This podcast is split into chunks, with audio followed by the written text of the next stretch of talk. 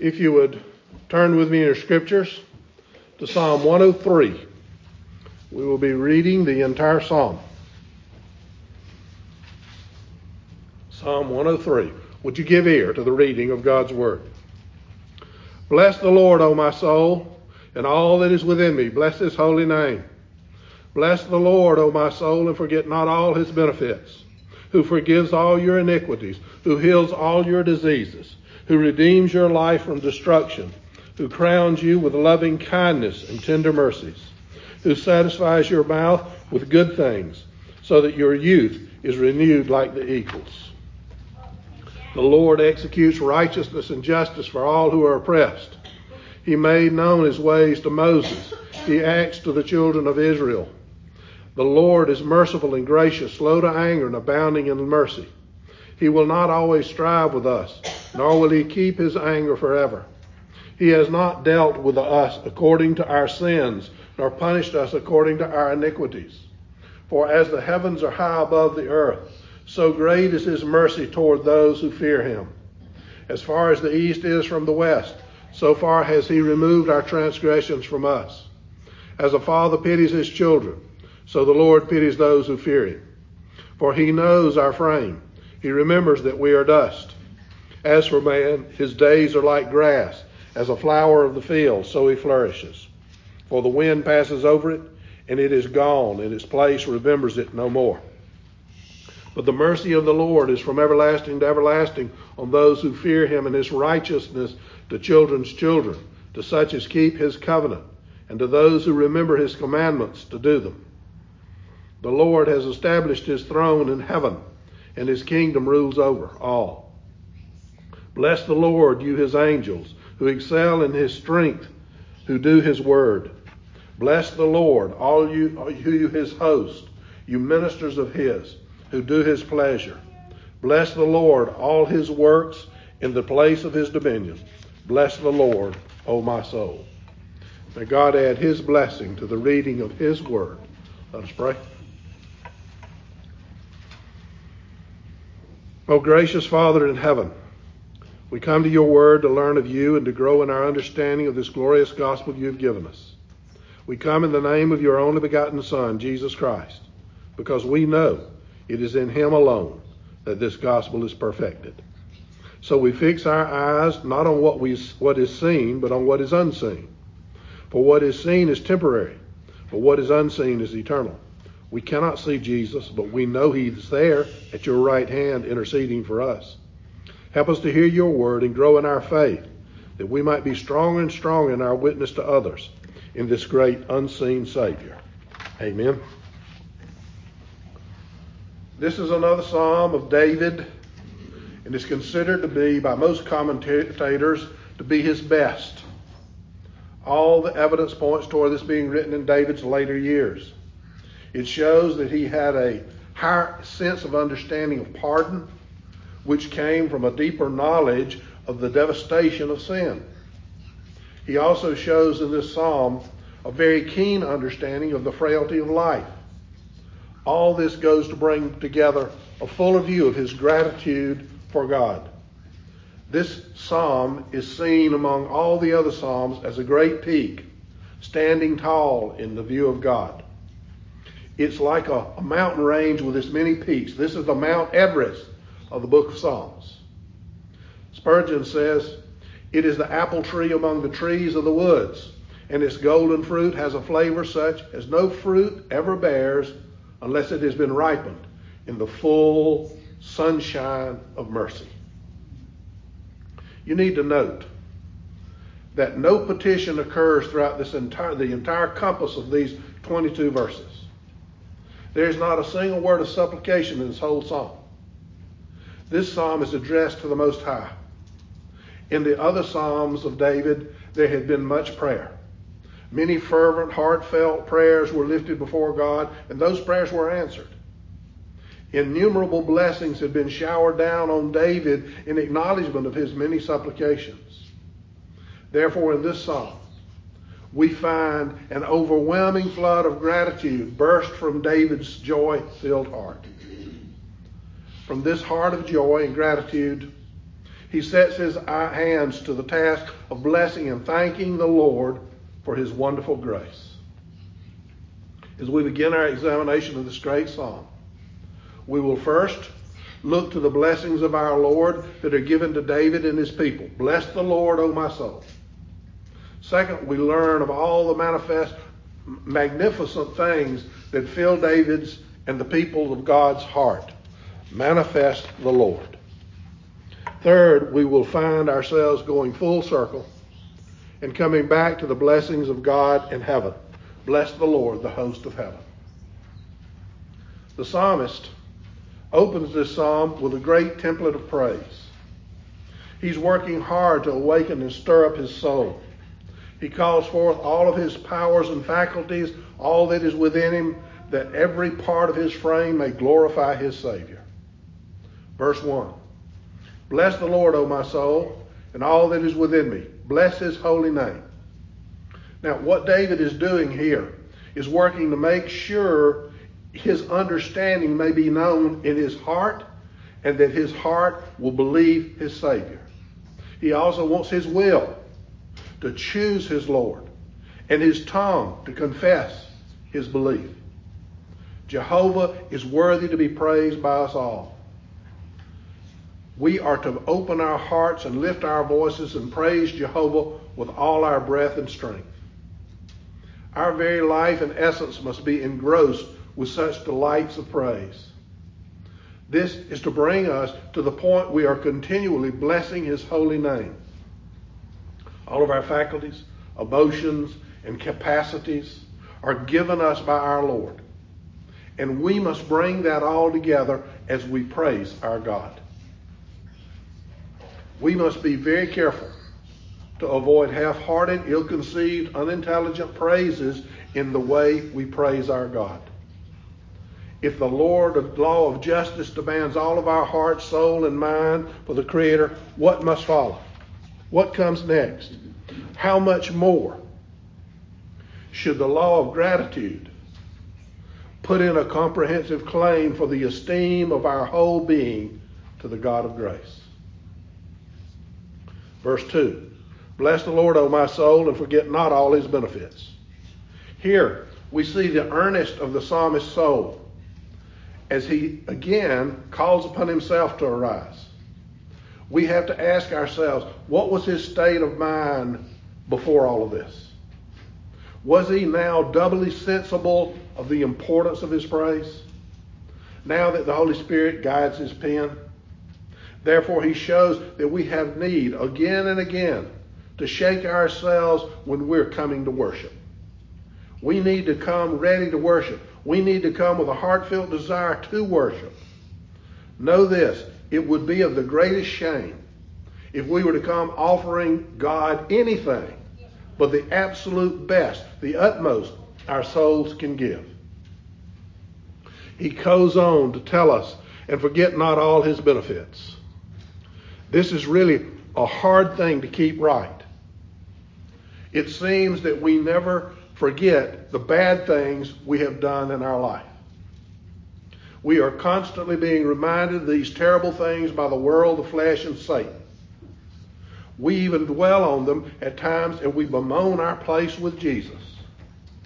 We think we can,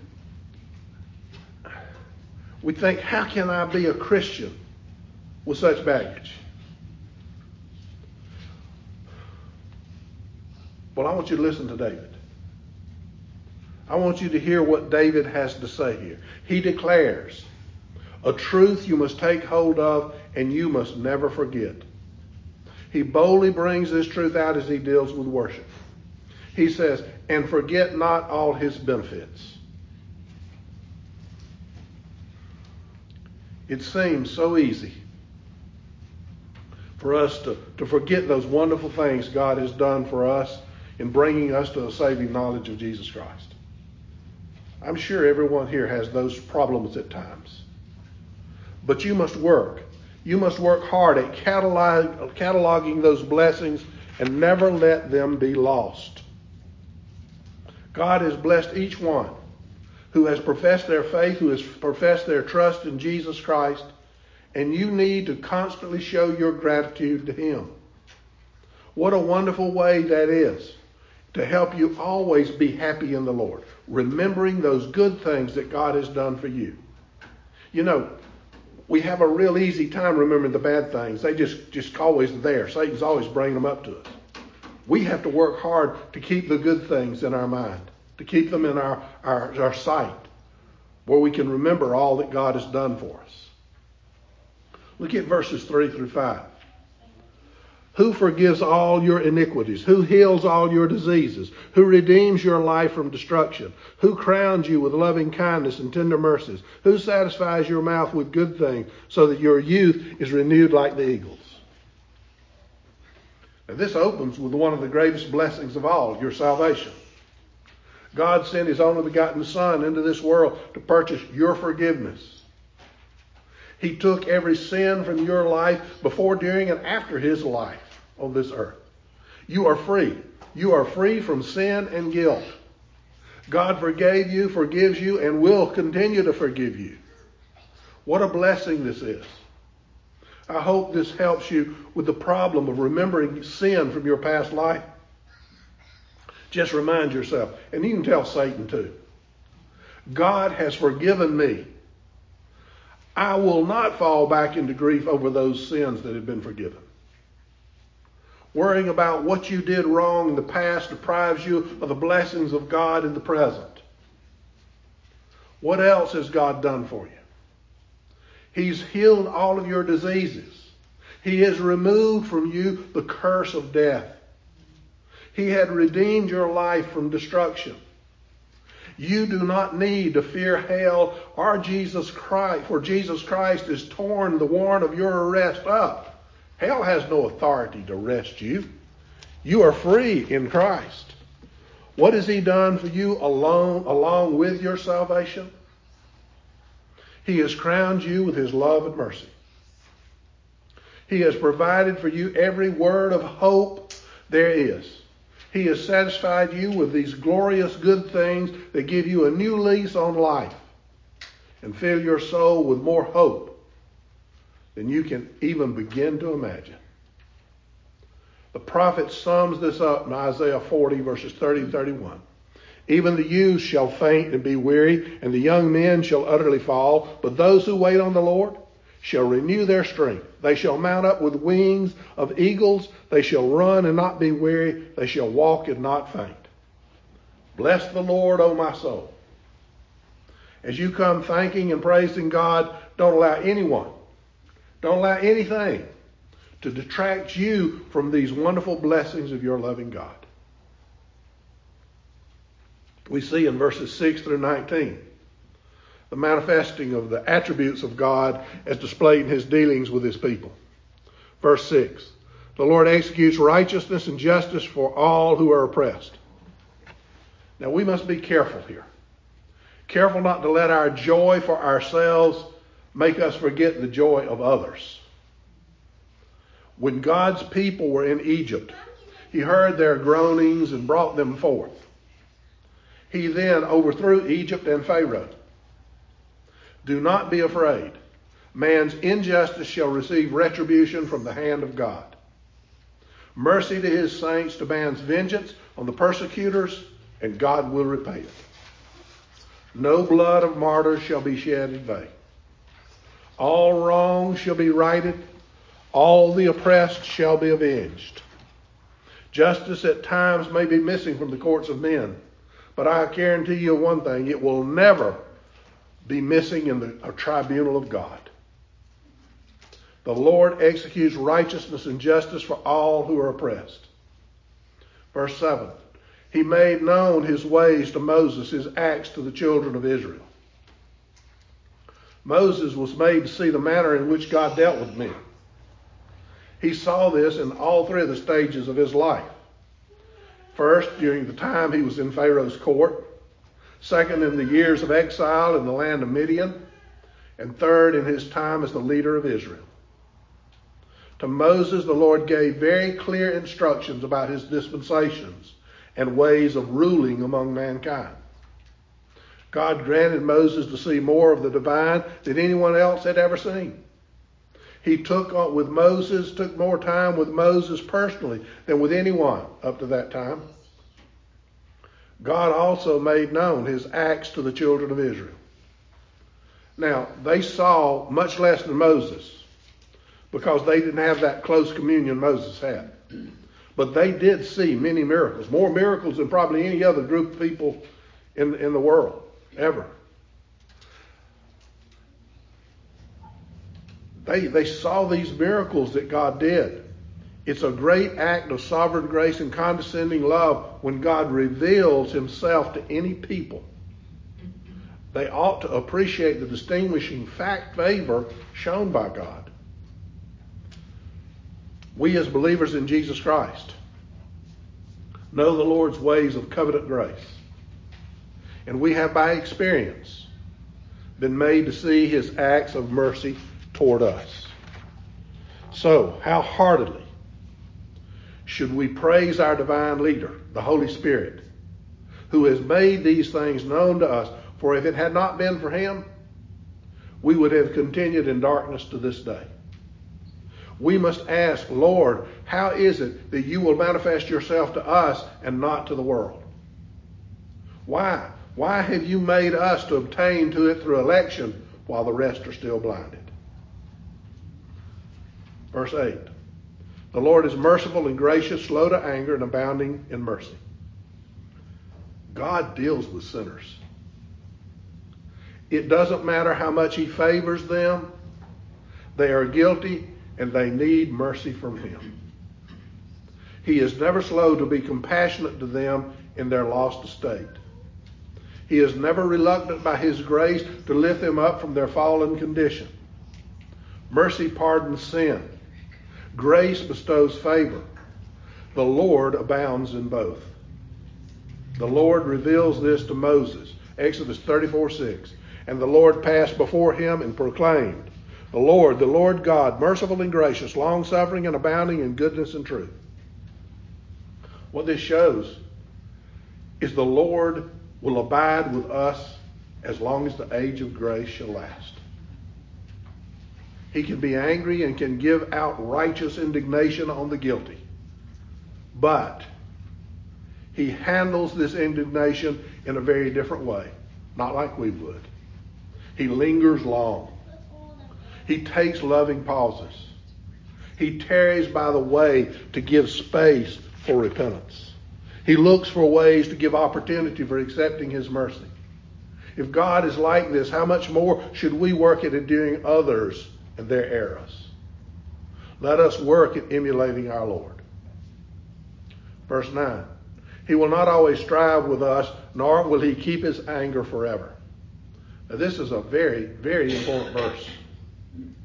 God says he will strive with you, for he hates for you, his child, to hold sin in your heart.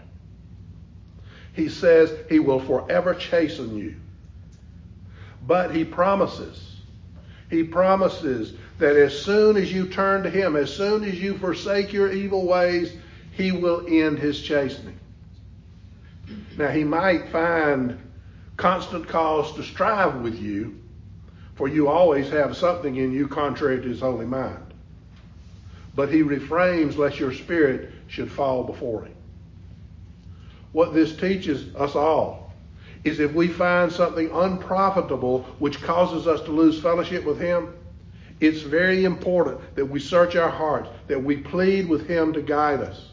We ask His help and beg His forgiveness. Show me, O Lord, where I'm failing. The thing to remember is that you have repented, is that when God has shown you your sin and you have repented of it, He promises nor will he keep his anger forever. God bears no grudges. Thus, he would have not have his people holding resentments.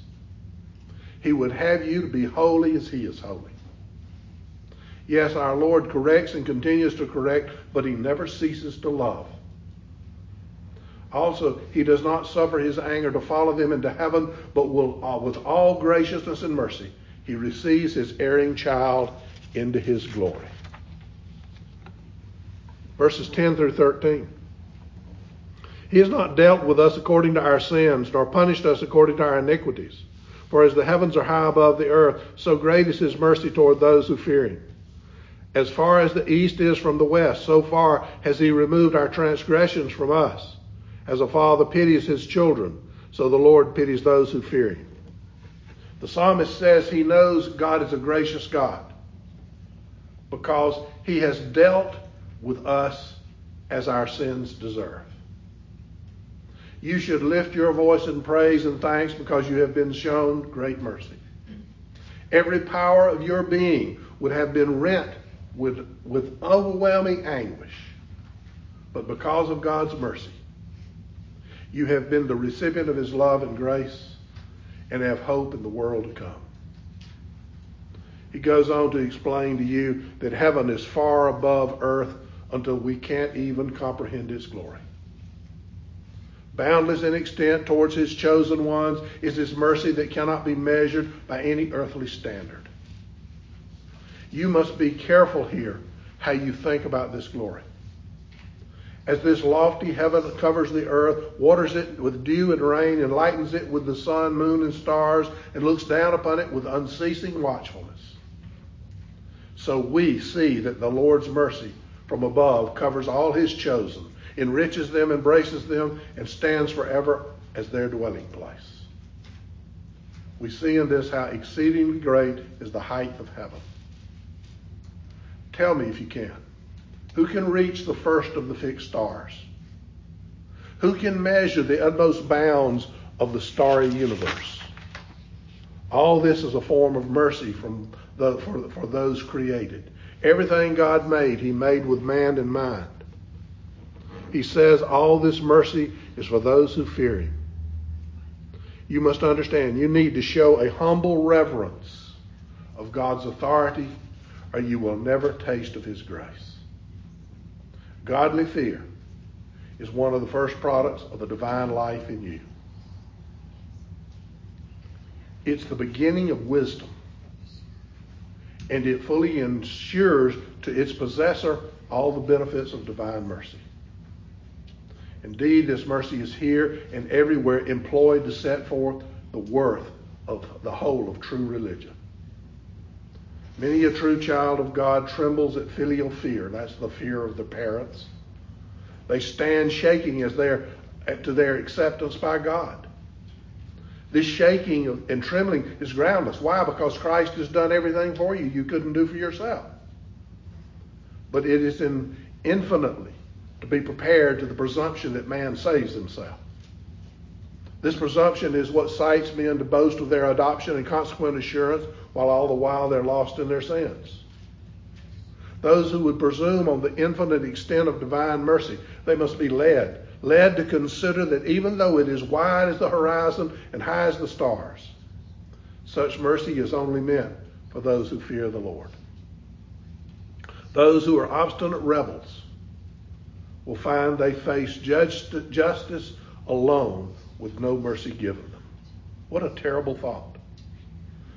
You need to turn to Jesus Christ. If you have been presuming on God and his desire to save you without recognizing the work that he has put into saving your soul, you're in serious trouble. You need to recognize you need Jesus Christ and Jesus Christ alone for your salvation. There's no other way into heaven. I am the way, the truth, and the life. No one comes to the Father except through me. Put your hope and trust in Christ and in Christ alone. He says in verse 12, As far as the east is from the west, so far has he removed our transgressions from us. What a powerful verse. A glorious verse. I don't think of any word that could excel it. What makes it so great? It declares sin is to be removed from us by a great word of love. Is that not wonderful? Is that not one of the most comforting things that you could ever hear? What a load to take away from you. And it is removed so far that it can never again cause you anguish. Hallelujah. That the Lord alone can remove sin. He has done it in a godlike way. He does it making a complete sweep of all your transgressions, throwing them as far as the east is from the west, where they can never be recovered. They're gone. They're forgotten. This is followed by verse 13, which builds upon God's mercy toward you. He says, As the Father pities his children, so the Lord pities those who fear him. To all who truly reverence his holy name, the Lord is a Father and acts as such. Though these he pities, for in the very best of men the Lord sees a lot to pity. Even when they we are at a, our best state, we are still in need of his compassion. You must understand, we do not adore a God of stone. We worship the living God who is tenderness itself. He is ever showing us compassion. His pity never fails to flow, and we never cease to need it. Verses 14 through 18. For he knows our frame. He remembers that we are dust. As for man, his days are like grass. As a flower of the field, so he flourishes. But the mercy of the Lord is from everlasting to everlasting on those who fear him, and his righteousness to children's children, to such as keep his covenant, and to those who remember his commandments to do them. Verses 14 through 16 shows the consideration of man's weakness and perishable estate. The Almighty goes beyond to spare his creatures. He goes to the depth of compassion to show mankind his mercy. What we show here is that mortal man is as frail as the grass of the field.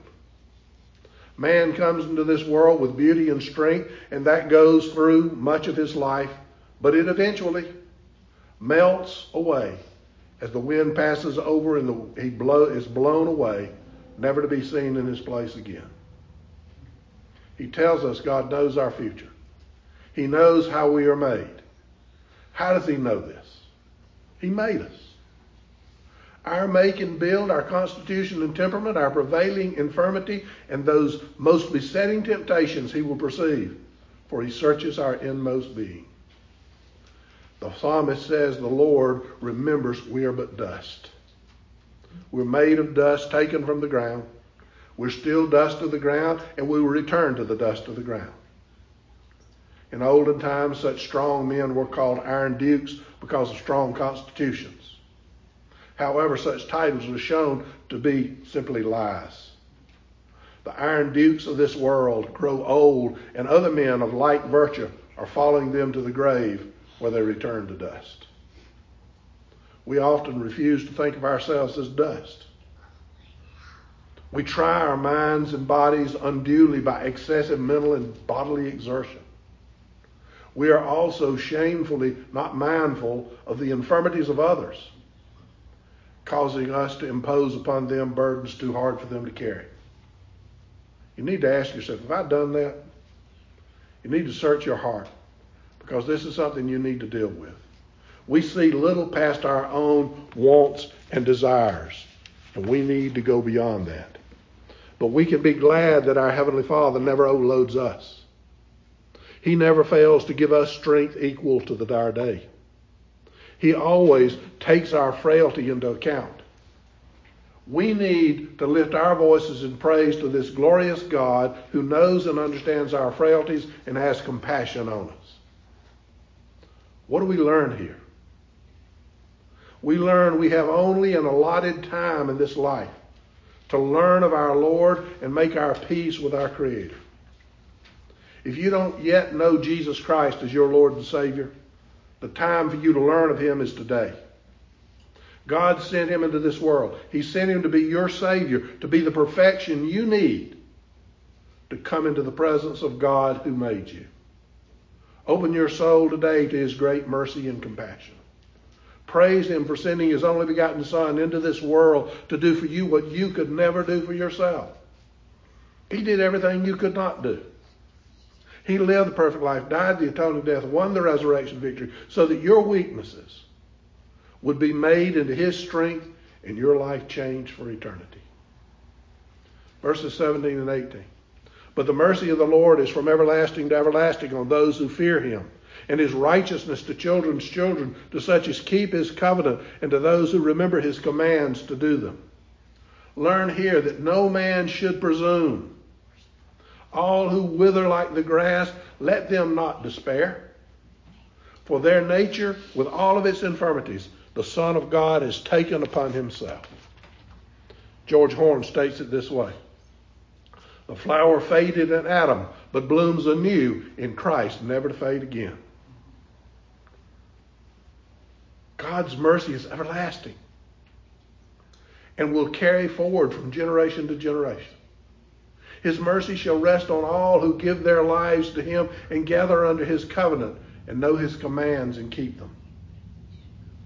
Verse 19 The Lord has established his throne in heaven, and his kingdom rules over all.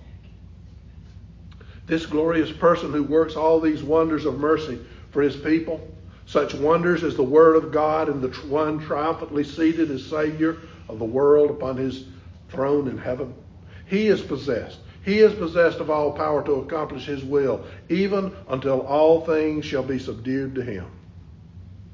The glories of his throne, the brightness of his excellent majesty, and the might of his irresistible power are established so his kingdom rules over all. Verses 22, 20 through 22. Bless the Lord, you his angels who excel in strength, who do his work. Bless the Lord, all of you his hosts, you ministers of his, who do his pleasure. Bless the Lord, all his works, in all places of his dominion. Bless the Lord, O my soul. As we come to the end of this glorious psalm, we find joy awaiting all who know their Lord as both their Creator and their Savior. Joy is observed, it, is diffu- it diffuses, mingles in differing situations. What is it there for? It's to bring a good light to dark circumstances. We can see that this psalm is, is so full of holy joy until he overflows with it. Unable to praise the Lord worthily of his mercies, he calls the church to invite heaven and earth to join with him to come and celebrate the redemption of man. In Revelation, we're told the Apostle John saw the throne of the Messiah prepared. He beheld the universal orchestra assembled, and he heard when all the angels round about the throne, 10,000 times 10,000, and thousands upon thousands with every creature in heaven, earth, and sea. They lifted their voices and sang together. Blessing and honor and glory and power be unto him who sits on the throne and unto the Lamb forever and ever. I titled this message a psalm of peace, of praise. As you have seen, there's so much we need to be giving God for praise. He created the universe, He created everything in it, including you and me. On top of all of that, we need to praise Him for our good thoughts and actions because He stands behind us in them all. But the most important thing, the most important thing to praise Him for is the gospel of Jesus Christ. Through the sending of Jesus, we were given grace and mercy that is beyond our ability to fully comprehend. Jesus came into this creation, the one he made. He came to do for us what we could never do for ourselves. He gave his perfect life as an atonement for our sinful souls, dying on the cross in our place. He went to the grave, but he could not hold him because he had no sin of his own. He was resurrected and returned to heaven and to the Father's side, giving to us a great victory over death. Here's the ground for all of your praise. Open your ears. Open your ears and hear your hearts and believe so that you can praise him with all of your soul for your redemption. Let's pray. Glorious and almighty God, you have called us to turn from our sins you call us to bring our petitions and return to the Lord. You have taught us to pray, forgive all our sins, and graciously receive us so that we may offer our lives as living sacrifices of praise. No man can save us. We have no strength to save ourselves. We cast away all those things we have trusted in and place our hope, our trust in Christ and in Christ alone. This is the desire of our hearts and the goal of our faith. Bless us in Christ's name and make our lives a testimony of your love. We ask these things in Christ's name. Amen.